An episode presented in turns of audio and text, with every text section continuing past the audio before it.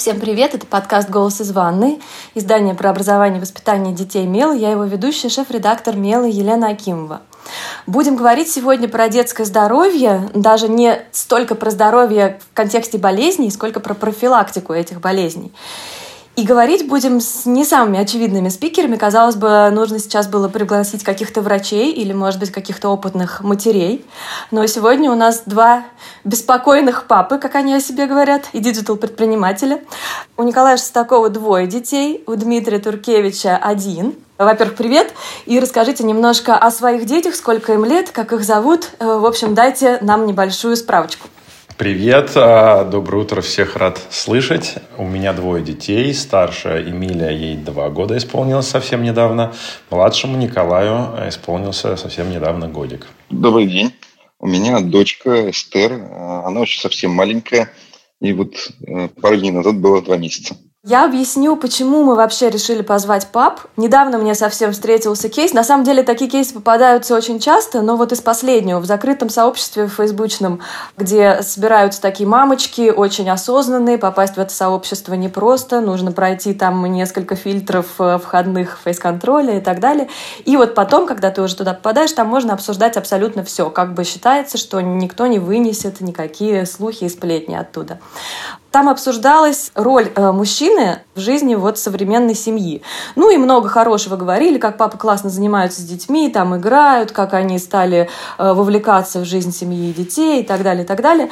Но почти все сошлись на том, что если дело касается здоровья детского, то папы как-то самоустраняются. Они не знают адрес поликлиники, они не знают э, имя педиатра, который ведет ребенка, они не в курсе прививочной карты, когда делать прививки, там какие вакцины, Э, что уже сделано, э, что не надо делать и так далее. И поэтому очень интересно как раз-таки поговорить с папами и узнать все из первых рук, что действительно происходит и почему папы побаиваются как-то, что ли, этой медицинской темы. У меня есть одна теория, даже не, не, не почему побаиваются, почему так сложилось исторически, но хочется от вас услышать, так ли это на самом деле и как вообще вот э, здоровье ребенка касается ли вас здоровья детей вот в такой повседневности просто в быту? Слушайте, мне кажется, что здесь говорить о какой-то средней температуре э, совершенно неправильно. Каждая семья, она индивидуальна. То есть вот вы сейчас сказали, что обычно папы вот далеки, а я вот понимаю, что у меня в семье, наоборот, всегда было наоборот. То есть вот и мой папа, он всегда был намного ближе к медицине, да, хотя не, не, никакой не медицинский работник, но просто, скажем так, медицинскую часть вопросов нашей семьи скорее закрывал он, там, нежели мама. Мама больше занималась там хозяйством, папа занимался, наверное, такой, вот правильно это назвать, безопасностью семьи, куда, безусловно, медицинский вопрос в том числе и входит. У нас вот совершенно точно так же, ну, плюс еще и у нас маленькое расстояние э, временное между двумя детьми, и поэтому вот, собственно, когда мы уже ждали второго ребенка, а, а там Эмилия э, была маленькая, э, там, ну, какую-то часть вопросов просто там мне на 100% приходилось брать на себя, потому что мама там была э, в состоянии состоянии глубокой беременности. И сейчас я, наверное, на вскидку и на память вам не сообщу, какие э, интервалы между какими прививками должны быть, но я совершенно точно знаю, где мне это посмотреть. Я знаю, где у нас хранится э, карточка прививок. Я даже недавно завел сам себе карточку прививок, которой у меня всю жизнь не было. Э, и мне кажется, здесь э, ну, каждая семья, она индивидуальна. Если мама может это делать, окей, значит, ну, мама за это отвечает. Если э, папа считает, что он может таким образом помочь там и маме, и снять с нее часть а, затрат и временных, и как бы психологических, ну, почему бы нет? Дмитрий, согласны? Ну, а я вот как раз ближе, к, наверное, к классической этой схеме, когда папа мало чего знает а, и выступает таким как это, семейным водителем. Я, правда, знаю всех людей, которые а, медсестра, врач, все телефоны у меня есть, но я скорее такой функция привези, увези, посмотри, там, донеси а, детскую переносочку до, до врача и все. Но общее представление есть, но не более того. У меня есть теория, почему так происходит. Мне кажется, ну, в массовом каком-то да, контексте. Потому что женщина же там, родив ребенка, сидит дома, и первый вот визит к врачу – это месяц ребенку. Папа обычно в это время на работе, потому что это там какое-то дневное время, да, и вот ты впервые идешь с месячным ребенком к врачу, там же знакомишься с педиатром, там же понимаешь, как это все устроено, ну и дальше как-то вот, как говорится, так и повелось. То есть, э, скорее, наверное, здесь нет какого-то осознанного, да, э, самоустранения отцов из этой темы. Возможно, просто вот э, так проще с точки зрения зрения логистики, что ли, какой-то, да, что вот мама пока в декрете, там вот эти вот первые визиты к врачу случаются, сначала они там каждый месяц, сначала вообще патронаж приходит, опять же, потом вот эти визиты к врачу, и как-то вроде бы уже потом первые прививки, мама в курсе, и это становится как бы автоматически ее какой-то зоной ответственности, наверное, вот как мне кажется, как считаете? Похоже на логическую цепочку событий, да, вполне, почему бы нет. А я вот немножко не соглашусь да. с цепочкой, потому что сейчас, ну, не знаю, Коль, как у тебя, но я все эти, наверное, уже больше, чем полгода просидел дома, поскольку работа позволяет делать основные задачи, не выходя из квартиры. Все, все видел, все смотрел. Не могу сказать, что мама дома, папа работает бесконечно. Я бы как-то все, все это видел вокруг. Хотя парнишка старался самоустраниться. Не, ну сейчас вообще мы все находимся немножко, да, в нетипичной ситуации. Еще ученым предстоит выяснить, э, что будет э, дальше. Ну, как это повлияет, да, на, на наших детей, на нас там в будущем и так далее. А вообще, э, как считаете, меняется ли отношение к своему здоровью у взрослых людей с появлением детей? Потому что я здесь тоже какой-то мой личный кейс, не знаю, там, может быть, у вас что-то похожее тоже есть. Пока ребенка не было, ну, как бы, да, если что-то очень сильно заболит, ты там можешь сходить к врачу, не очень хорошо понимаешь, что тебя выписывают, что-то выписали там, ну, ты это пьешь, да, и помогает, либо не помогает. Когда появляется ребенок, то как-то начинаешь э, узнавать и раскапывать какие-то недры вот этих вот медицинских глубин. То есть там выписали лекарство, а что это за лекарство, какое у него действующее вещество, а точно ли нужно оно, а, прививки там, а какие есть э, альтернативы, какие есть вакцины? И так далее, и так далее. Ну и, соответственно, к своему здоровью тоже начинаешь относиться немножко более осознанно и думать о том, к какому я иду там врачу, а может быть, стоит найти специалиста лучше, или там э, выписали лекарство вот с этим действующим веществом, а может быть, есть аналог, который работает будет лучше. Есть ли вот у вас э, такая деформация с появлением детей? Вы знаете, мне кажется, что это точно не всегда, и в моем случае это так, а не всегда это связано с тем, что ты начинаешь окунаться в медицинскую тему, начинаешь понимать, что есть аналоги у лекарств, есть разные виды прививок, производители этого всего. Мне кажется, что просто появление детей, оно из любого мальчика делает чуть больше мужчину, да, и в принципе дети появляются в состоянии там большей осознанности обычно, и э, когда ты понимаешь, что у тебя появился там твой самый дорогой в мире человек. Ты понимаешь, что твоя основная задача теперь начиная с этого момента, это делать его счастливым, заботиться о его безопасности, стараться во всем ему помогать. И, безусловно, для этих вещей тебе нужно быть, быть здоровым, быть живым, да, и э, проводя там несложную логическую череду размышлений, ты понимаешь, что в этом случае ты должен заботиться о своем здоровье сам.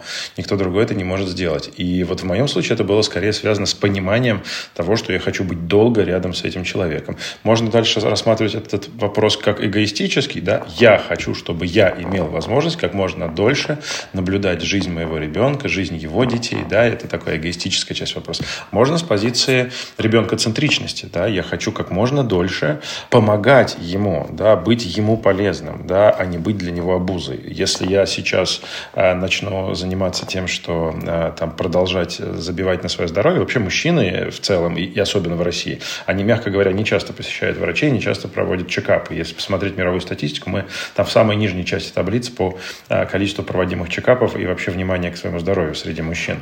Но мне кажется, скорее с этим связано, с таким, с периодом осознанности, который наступает вот как только ты берешь этого ребенка на руки, может быть, там чуть-чуть позже, в зависимости от того, там, сколько у тебя потребуется времени на осмысление? Ух, не знаю. Мне кажется, как... Коля, вот да, не дай мне соврать. Сколько пару лет назад появилась история со всякими биохакингами и, по крайней мере, среди наших знакомых. Очень многие ну, да. и, и без детей начали заниматься, там, начиная от активных добавок, заканчивая спортом. Мне кажется, как раз мы свои гульки отгуляли в 25-30 лет, а теперь начали потихонечку за них расплачиваться. Ну, даже не расплачиваться. Слушай, ну биохакингом а же занялись гики. Ну, как гики. Вот из наших с тобой знакомых, я думаю, можно пару десятков накопать. Ну, слушай, учитывая, что наших знакомых э, там пару тысяч точно есть, процент получается не очень большой. Поэтому, конечно, количество, я думаю, если мы вспомним людей, которые там продолжают весьма активно гулять, э, тусить и выпивать, оно там на порядке больше, чем тех, кто занялся биохакингом, потому что это модно, в Кремниевой долине так делают. Мне кажется, многие совмещают как-то это. Ну, то есть а сегодня гульнул, да. завтра закинулся там магнием, э, витамином D, еще чем-то, посидел на интервальном голодании, потом опять гульнул. Кстати, хочу вернуться, да, вот к этой вашей теории про взросление, да, и превращение из мальчика в мужчину с появлением детей. Действительно же это, да, так я подумала, что самый, наверное, мой большой страх с появлением ребенка то есть я вообще никогда не боялась как-то заболеть, там, умереть или вот что-то такое. А сейчас это страшно, потому что я не хочу, чтобы мой ребенок осиротел. Ну, то есть вот именно поэтому. Не, не потому, что мне кажется, что там мне будет больно или неприятно умирать, а просто потому, что это ответственность, и хочется как бы ее каким-то образом эту ответственность нести. Вот, хочется. И чем дольше, тем лучше. Поэтому, да, вот это отношение к здоровью, оно еще складывается еще из вот этой штуки не надо рождать себе массу фобий. Надо к всему относиться аккуратно. То, ой, боже мой. Как это сделать, Дмитрий? Ваш экспресс-совет? А, а у меня нет экспресс-совета, потому что мне столько же этих дурацких фобий, так э, а, особенно вот по, по началу этого года она проявлялась, когда у нас гуляло безобразие с вирусом. Все паника, паника, сидели, закрылись дома. Вот. Ой, все, мы все умрем. Ну, то есть это ничего в этом хорошего нет, на самом деле. Сам себя накручиваешь и ведешь скорее, может быть, не к э, проблемам с э, физическим здоровьем, но к проблемам с э, ментальными какими-то проявлениями точно. Как Кстати. этого избежать, ну, не знаю. Вот начали разговор с вакцин, да, наверное. Наверное, что-то что можно делать, смотреть, ходить на спорт больше, вот биохакинг, не биохакинг, там какие-то витаминки принимать, вакцинироваться. В общем, беречь себя и стараться не, не смотреть на новостной фон. Помните, кстати говоря, если э, вспомнить начало этого года, свое отношение к э, тогда еще и пандемия-то не была объявлена, к новой эпидемии. Я просто помню, что мы очень над этим всем смеялись, и когда кто-то всерьез говорил, ой-ой-ой, я боюсь там лететь куда-то, мы говорили, да господи, это в Китае что-то там вспыхнуло, оно также погаснет, там через два месяца никто не вспомнит, какая-то летучая мышь, ну то есть было куча мемов, и никто вообще не относился серьезно, вот в моем окружении, как раз-таки пример. Но год-то назад вообще, мне кажется, об этом не говорили, наверное, в январе вот этого года вообще еще не было осознания того, что что-то происходит, что изменит нашу жизнь полностью.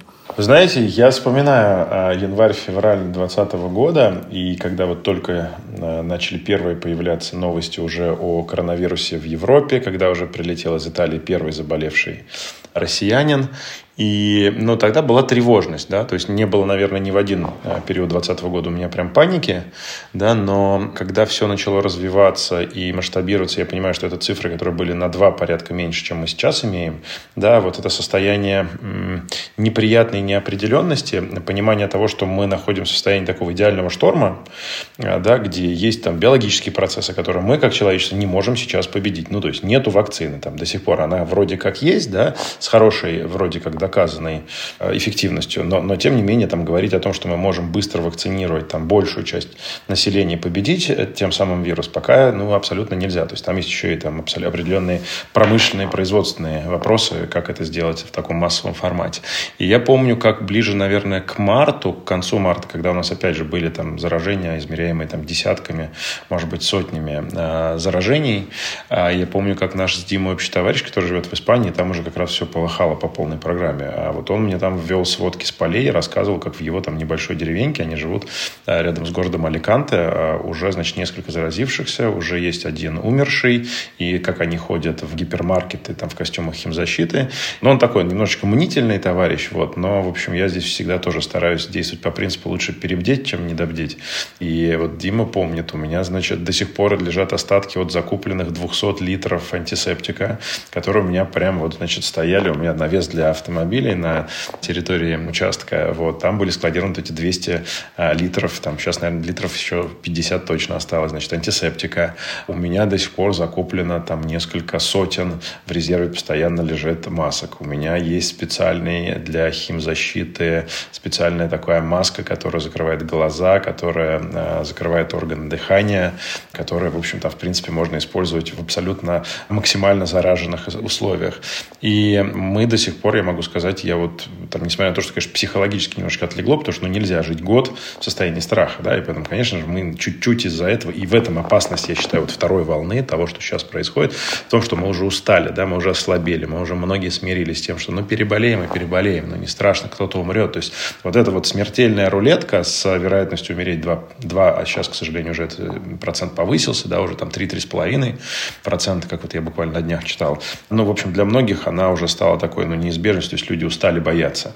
И в этом огромная опасность, потому что мы стали меньше протирать руки, мы стали реже брать с собой антисептик, мы стали маску носить еще чаще на подбородке. Уже какие-то мероприятия, на которых люди э, приходят даже не переболевшие, без антител, ведут себя достаточно безалаберно, потому что, ну, блин, ну, вот так психология человека устроена. То есть мы быстро забываем плохое. В противном случае, ну, наша жизнь, она превратилась в ад, если бы мы запоминали, долго держали в голове все негативное. И вот это очень опасно, потому что мы же не только отвечаем за свое здоровье в данном случае, да, вот я там забегая вперед скажу, почему я, э, в принципе, там э, вакцинировался, потому что я понимаю, что я могу стать такой биологической бомбой для своей семьи. У меня там двое детей, окей, хорошо, они не в зоне риска. Там моя жена, там, окей, она моложе меня, она не в зоне риска, но у нас есть бабушки, у нас есть дедушки, и вот для них стать вот этой вот ходячей биологической бомбой, которая принесет это домой и сам, может быть, в легкой форме переболеет, ну, в общем, я не готов. Дмитрий? Я просто тут пересчитал. Коля сказал, что из 200 литров 50 осталось, по пол-литра антисептика в день. Это хорошо. Слушай, ну ты знаешь, да, где-то примерно так и получается, учитывая, что мы опрыскиваем еще и все продукты, которые доставляются и приносятся. В общем, я понимаю, к чему ты клонишь. Нет, я перорально я свой спирт не употребляю. Хотя я слышал, что настаивать на стойке лучше как раз на спирту. Вот. Но я, кстати, за время не освоил совершенно никакие вот такие а, хобби типа настаивания на спирту а, и на кедровых орешках, как можно было бы при таком, как ты понимаешь, наличии спирта в гараже. Да, ну, у меня, наверное, немножко все прозаичнее было, потому что я-то себя то точно вогнал в панику в начале всего этого безобразия. Построил дома баррикады, вот тоже все опрыскивал спиртом, носил маски такие, как химзащита, Коль, помнишь, наверное, да? Щит спереди, сбоку таких два больших респиратора. Соглашусь с Колей, что, конечно, очень... Э, самая большая боязнь быть, как ты назвал это, бомбой биологической для семьи и что-то принести домой. И я не знаю, когда мы говорим, что вроде как дети не в зоне риска, я здесь, а, наверное, до сих пор сомневаюсь. А при том, что у меня как раз болел папа, и болел 6 недель. Ну, не сказать, что очень сильно, но тем не менее. Все прятались по норкам. А, я вывозил из нашего загородного дома маму. Тоже как раз там вся, вся химзащита. В одну квартиру, сам в другой квартире значит, за баррикады. Но это возвращаясь к предыдущей истории про психологическое здоровье, потому что я вот, конечно, по себе могу сказать, что э, я себя очень сильно накручивал в, наверное, так, не в начале, а в втором этапе всех этих вирусов в Москве. Коля, наверное, молодец, что не использовал свой антисептик по, по назначению. Я вот высосал дома весь запас алкоголя, дезинфицируясь перорально. И снимая стресс. Ну, да. Ну, кстати, весело прошли 4 месяца очень. Правда, сейчас совсем не пью, но как-то как сумел остановиться. Ребят, вы сказали, что вакцинировались. Давайте подсветим эту штуку. Это интересно, потому что я пока еще не встречала людей, добровольцев, да, которые на себе испробовали вакцину. Расскажите, как это было, как себя чувствуете и вообще почему решили. Потому что, ну, это же тоже, да, вот мы сначала говорили про то, что ты становишься более, с одной стороны, ответственным, когда там появляются дети и относишься к своему здоровью внимательнее, но, тем не менее, новая вакцина, да, мы про нее мало что знаем. А вдруг что? Ну, давайте тогда с Димы начнем. Он, он чуть раньше вакцинировался. Ну да, я попал в первые, по 40 тысяч было, на ком ставили эксперименты. Как раз на МОСРУ это была регистрация. Буквально в первые дни, сколько? Месяца, наверное, два или три. Не знаю, но это вот опять же, возвращаясь к тому, как э, я сам переживал и вынужденную изоляцию, и окружающую действительность, потому что и по работе ударяло, это все безобразие, которое вокруг творилось. И мне, наверное, это был ну, в первую очередь, конечно, психологический фактор, что надоело бояться, надо как-то уходить из этого состояния. Поэтому, ну, окей, вакцина, вакцина, не сидеть же дома закрытым бесконечно и э, бояться выходить, э, одевать костюм, ну, почти практически химзащиту. А вы изучали, вот что это за вакцина, какие есть побочки, есть ли какие-то риски и так далее? Вначале э, нам всем там, было понятно, что побочек не сильно много. А я, конечно же, смотрел там, ну, первую статистику, да, какие-то первые сообщения, но это скорее истории из прессы. Смотрел, все говорили, что все хорошо. Понятно, что в нашей стране надо делить на все на, не знаю, на два или на четыре, но я для себя решил, что там, хочу попробовать и исходя из того, что рассказывали, ну, наверное, действительно риск как лапки кверху откинуть, но не очень высок. Поэтому решился, пошел, сделал. Ну и, в общем, наверное, не прогадал. И э, этих побочек, может быть, которые у кого-то и есть. У нас в группе в Телеграме мы смотрим, ну, есть группы тех, которые вакцинировались. У кого-то побочки были, но очень небольшие. Вот у меня не было практически ничего. Первый укол я вообще не заметил, а второй через три недели, ну, чуть-чуть плечо поболело, куда кололи. И а, у меня есть фит-браслет, фит-кольцо. Оно мне сказало, что ночью, когда я спал, температура повышалась на сколько 0,7 градусов, утром стал совершенно там, не заметив. Вот, ну и, собственно, уже сейчас, пару недель назад проверял наличие антител. Как сказали врачи, у меня раза в два больше их чем у любого переболевшего. Чувствую себя, конечно, сейчас поспокойнее. Есть, наверное, есть момент, который Коля тоже отметил, что есть усталость от того, что носить маски. Стал чуть более безалаберным, это не очень хорошо, наверное. Но в целом явно стало спокойнее. И за себя, и за домашних. В общем, я доволен. Я доволен, то, что сделал. Однозначно. Ну, вот, не знаю, вот как Коля. Коль, Коль, ты только, только-только? Я три недели как сделал первый этап вакцины. А вот, собственно, вот у меня вчера было три недели. А в понедельник у меня вторая а, часть вакцины. Первый Эксперименты на мне поставили. Да, ну, я как раз хотел ответить, что я сначала пропустил всех вперед вежливо, вот, и посмотрел на там, то, что отвалится, не отвалится, там, уши, лапы, хвост, вот, и потом уже пошел. Но на самом деле, конечно, нет, да, то есть я здесь весьма прагматично подходил к этому вопросу. Доля наблюдения за друзьями, знакомыми, конечно, наверное, в этом вопросе есть, да, то есть когда я понял, что один человек, которому я там доверяю, с которым я близко там дружу, общаюсь, сделал, да, и это, безусловно, человек, который я понимаю, что он тоже взвешивал все за и против, понимал все риски, у которого тоже есть что терять. Да, то есть это, безусловно, какой-то процент добавляло мне там уверенности или э, капли на чашу размышления, что вот стоит э, вакцинироваться. Но я подходил еще и с таким математическим просто взглядом на этот вопрос. Ну вот смотрите, на э, данный момент Pfizer, который получил разрешение на прививки в Соединенных Штатах Америки и Великобритании, провел 40 тысяч вакцин. Гамалея провела в районе 20 тысяч вакцин. Ну, 20 тысяч испытаний, скажем, да, вот привила 20 тысяч человек человек, на основании а, результатов по которым, собственно, приняты были решения. Разница в два раза. На такой выборке в десятки тысяч людей два раза не могу сказать, что это какая-то для меня серьезная разница, где я бы сказал, ну не, ну пока вот Гамалея там до 40 тысяч не дойдет, вот как бы так делать нельзя. Дальше я посмотрел, вот я уже упоминал такой термин, который у меня в голове живет, очень прочно связанный с этим вопросом. Это слово рулетка. Ну, то есть вот э, у меня среди знакомых, особенно сейчас, вот последние несколько месяцев, прямо большое количество знакомых, невозрастных, без хроники, кто очень тяжело переболел. Четыре недели назад, и это было за буквально там неделю-полторы до вакцинации моей, у меня умер очень близкий друг. Молодой, ему 40 с небольшим лет, у него не было хронических заболеваний. А, более того, он не звонил из больницы. И, в общем, там последний наш с ним разговор был, он, в общем, был весьма оптимистичен, сказал, что ну вот уже иду на, на поправку, но, и вот это были одни из последних его слов, он говорит, «Э, если у тебя есть возможность вакцинироваться, вакцинируйся. Потому что, говорит, несмотря на то, что вот сейчас вроде как уже там, ну вот получше иду на поправку, э, говорит, ну, конечно, очень неприятно было. То есть есть там, говорит, полторы-две недели, вот ты на, на животе, ты, ты еле дышишь, у тебя учащенные сердцебиения, ты дышишь в три раза чаще, чем, чем обычно. Ну, то есть это просто ты, ты, ты там, ну, попробуй э, там несколько недель прожить в респираторе, да, причем с таким с плохо проходящим воздухом. Ну, вот примерно вы то же самое получите. И мы с ним на вот этой теме, мы с ним расстались, я ему пожелал здоровья, и вот через несколько дней ему э, начало становиться хуже, и он умер. Вот. И я понял, что да, в этой игре в рулетку у взрослых и больных, безусловно, позиции этой рулетки с э, черепом и костями их больше.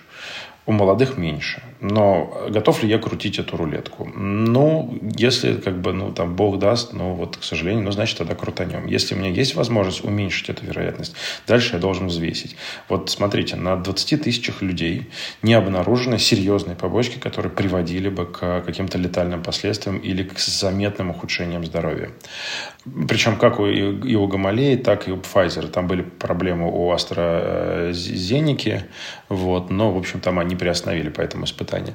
Вот здесь такого не было вероятность того, что это проявилось бы на десятках тысяч, она, ну, как большая выборка достаточная. Вот. При этом я смотрю смертность, которую мы имеем сейчас, она, вот, как я уже говорил, она 2 и растет. Да? То есть 2% летальных случаев. Да, конечно, если взять выборку из бабушек, то там эта выборка будет 40%. Если ты не бабушка, то ты должен в меньшей степени брать. Я, безусловно, понимаю.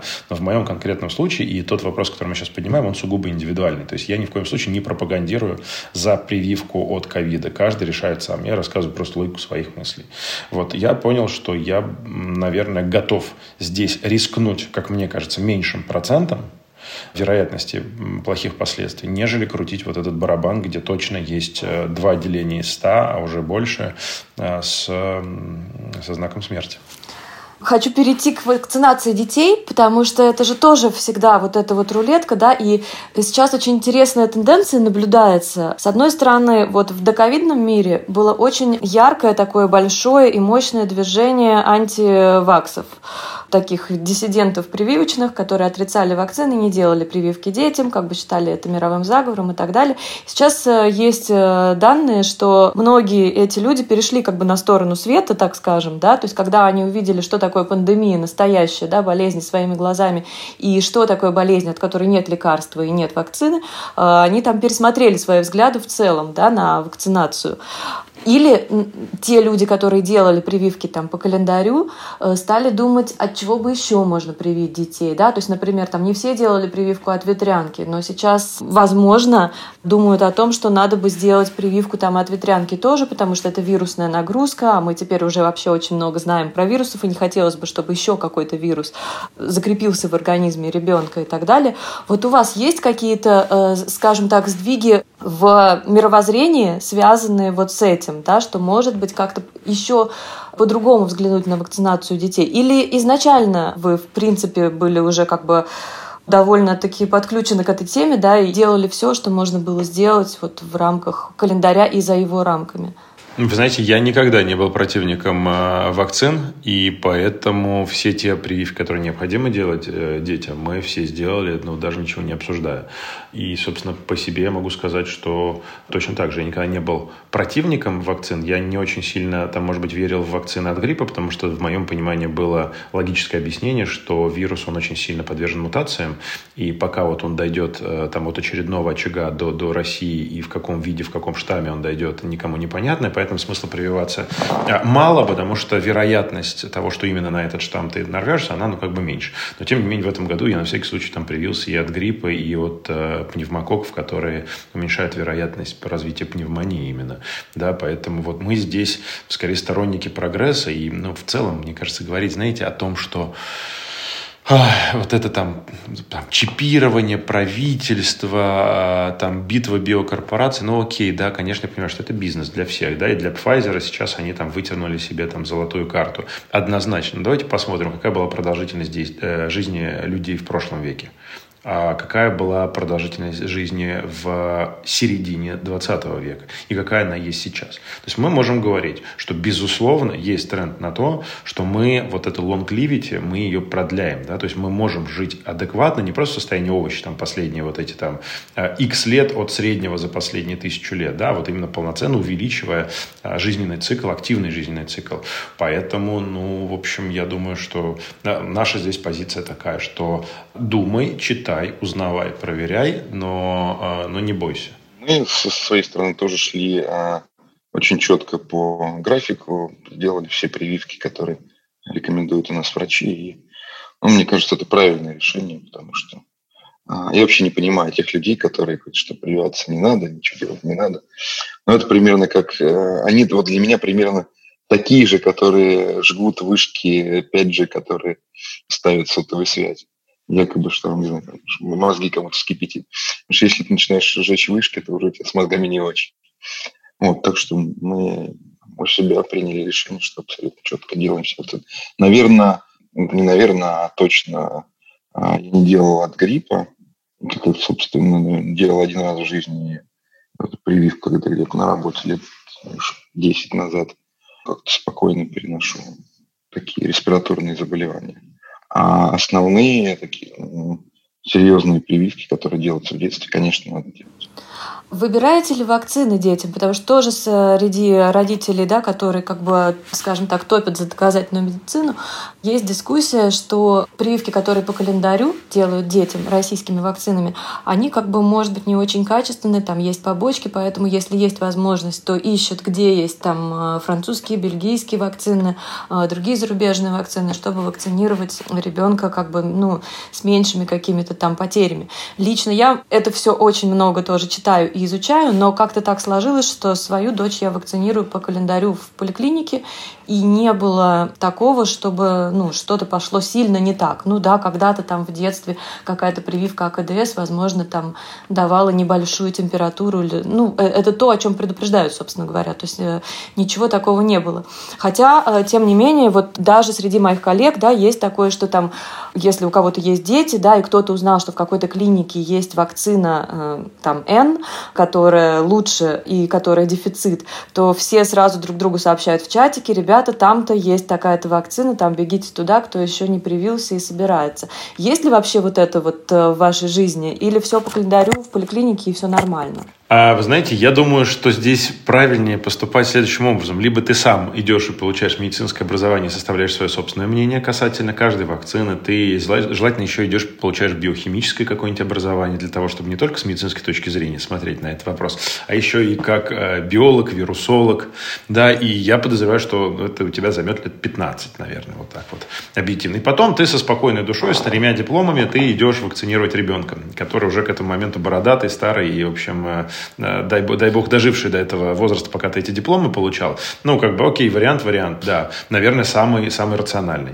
В противном случае ты должен, и это я считаю, что это базовое и самое важное, что вот должно быть у каждого родителя, это найти того врача, которому ты доверяешь, кто обладает экспертизой, э, исходя из отзывов там, других пациентов, и которому ты доверяешь, просто потому что этот человек, он, во-первых, имеет некоторый опыт доказательной медицины, он видит там причинно-следственные связи, он понимает, у кого что вылезало после этих прививок, у кого что не вылезало. Да? Поэтому вот опыт во врачебной практике, он а, зачастую на порядок более важен, чем наличие иностранных корочек и всего прочего. Просто потому что какая-нибудь бабушка из э, районной поликлиники, она за последние 45 лет, она могла повидать такое количество разных э, ситуаций, да, и вот как доктор Хаус понимать, где какая волчанка может произойти, что это намного важнее. Вот э, как бы у нас есть там несколько врачей, которыми мы довольны, которыми мы пользуемся, которым мы доверяем. Другого варианта спокойно вот относиться к этому вопросу и не дергаться я не вижу. Ну, либо три диплома, либо, либо доверие хорошему врачу с экспертной оценкой.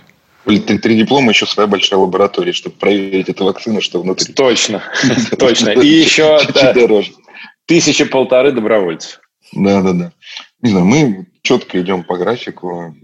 Я считаю, что эти вакцины проверены уже даже не тысячами, а миллионами. А и наших соотечественников, в том числе, которые живы и здравствуют.